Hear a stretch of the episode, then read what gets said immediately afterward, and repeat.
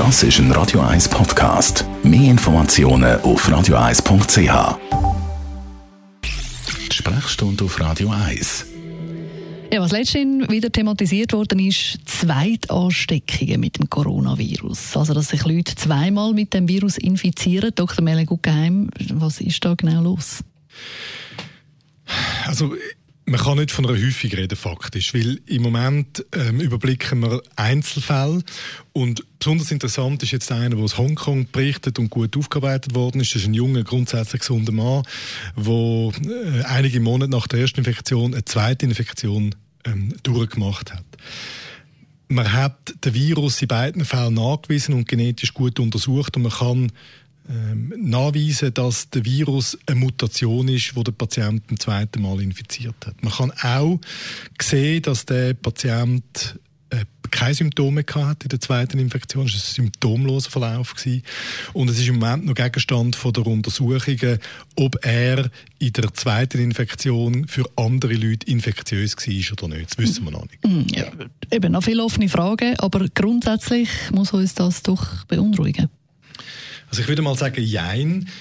Die Erfahrung bei anderen Coronavirus hat gezeigt, dass die Immunität, die man erlangt durch die erste Infektion, ein bisschen länger halten, als die paar wenige Monate, vier Monate plus minus, wie es im jetzigen Fall äh, offensichtlich ist. Ähm, trotzdem ist es nicht außergewöhnlich, dass die Viren mutieren. Darum haben wir auch den Pfnüssel regelmäßig oder Grippe und von dem her ist es nicht erstaunlich, dass der Coronavirus auch in der Lage ist, so eine Mutation durchzumachen.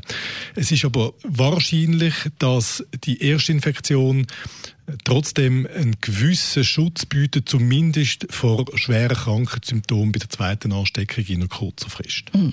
Bezüglich zweiter Ansteckung, es gibt scheinbar auch einen Fall, wo die erste Infektion problemlos war, also nicht grosse Symptome verursacht hat und die zweite ist dann dafür umso stärker gewesen.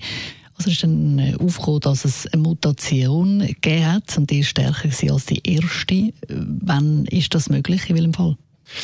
Das wäre theoretisch möglich, wenn der Virus ähm, so mutiert, dass er böser wird.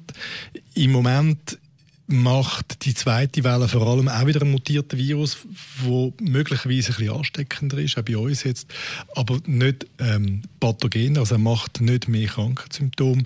Und in der Regel ist es so, dass sich ein Virus im Verlauf eher abschwächt, als so ein bisschen an, an böser Potenz zunimmt. Von dem her ähm, müssen wir auf der Basis von Einzelfällen, so wie der geschilderte jetzt auch wieder spekulieren. Und ich glaube, dass es schwierig ist, weil wir nicht immer alles wissen. Wir wissen von nur zwei Fällen aus Belgien und Niederlanden, aber einer von diesen Patienten ist immunkompromittiert gewesen. Das ist möglich, dass ein zweiter Verlauf mal schlimmer ist auf der Basis von der Grunderkrankung. Auch das werden wir erst in einigen Jahren überblicken, wenn wir nicht von Einzelfällen, sondern von grösseren Datensätzen reden können. Danke vielmals, Dr. Merlin Guggenheim.